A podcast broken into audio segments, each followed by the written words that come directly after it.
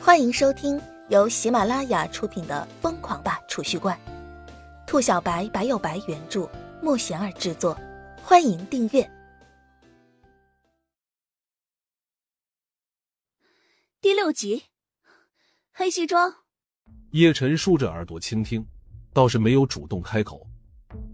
从同学们的对话中，他捕捉到了两点信息：一是黑西装早就已经存在于杭城之中，只是以前出现的没有那么频繁；四是在刻意隐藏行迹，很少出现；二是整个杭城的黑西装貌似有很多人，昨天自己见到的三个，只是其中的一队人员。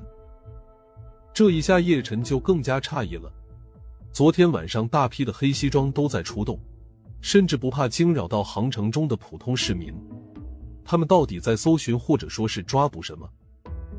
而城北的爆炸，叶晨可以确定，一定跟那些个黑西装有关。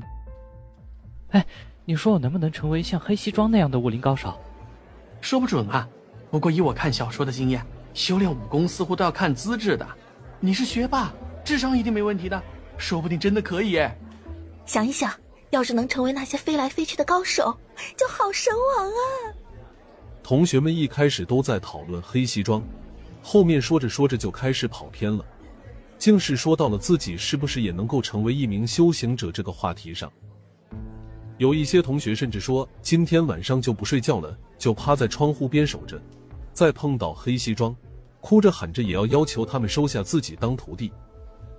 后来，许多同学甚至开始畅想成为一名飞来飞去的武者，之后要怎么行侠仗义了。你们说叶晨行不行？他要是求着黑西装收下自己当徒弟，别人会不会收下他？这边同学们聊着聊着，不知道怎么就把话题扯到叶晨身上了。这个问题一出，原本热热闹闹的同学们瞬间就寂静了。嘘，别说了，叶晨肯定不行啊。他成绩那么差，明显学东西很慢。这么蠢的徒弟，就算是黑西装也不愿意收啊。有同学压低声音说道：“这倒也是，叶晨就算了，就是全班都能够修炼，叶晨恐怕也不行。”对对，如果黑西装真的收徒弟，估计叶晨就是全班同学里面最后被收进去的那一个。大伙说着说着就笑了 起来。怎么回事不过大家的意见倒是出奇的一致，谁都可以成为武者，唯独叶晨没那个可能。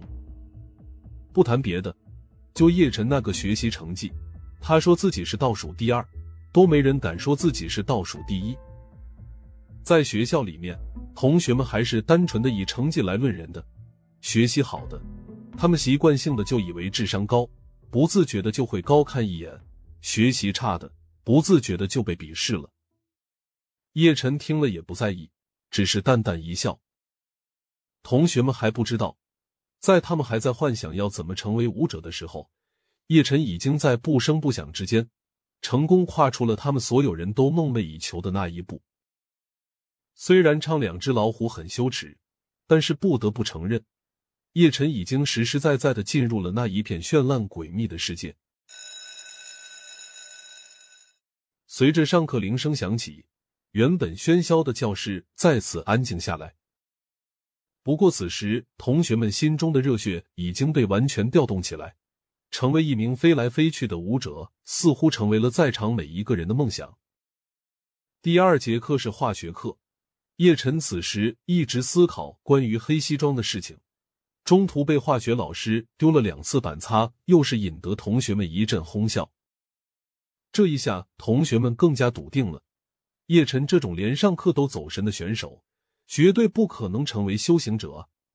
毕竟小说里面的修行者都是意志坚定、注意力高度集中的狠人，像叶晨这样的人，完全没有成为一名修行者应该具备的特质。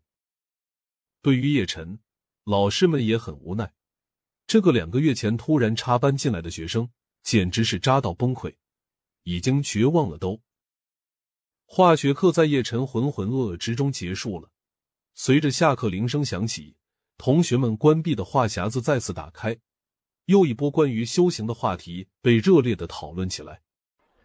叶晨起来上厕所，路过教学楼长长的走廊，沿途听到最多的也是黑西装、修行之类的词汇。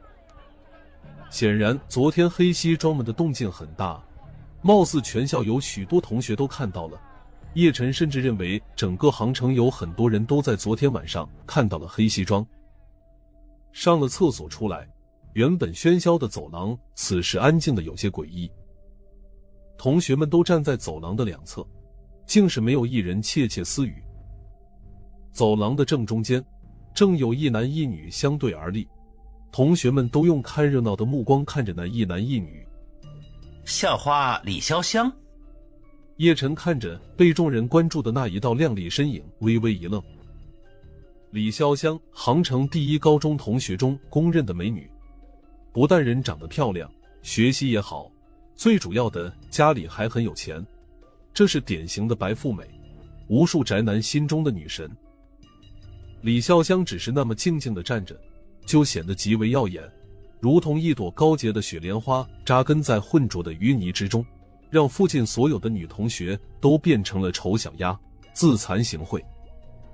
李潇湘是叶晨的同班同学，虽然一个班，但是并没有什么交集，甚至一句话都没说过。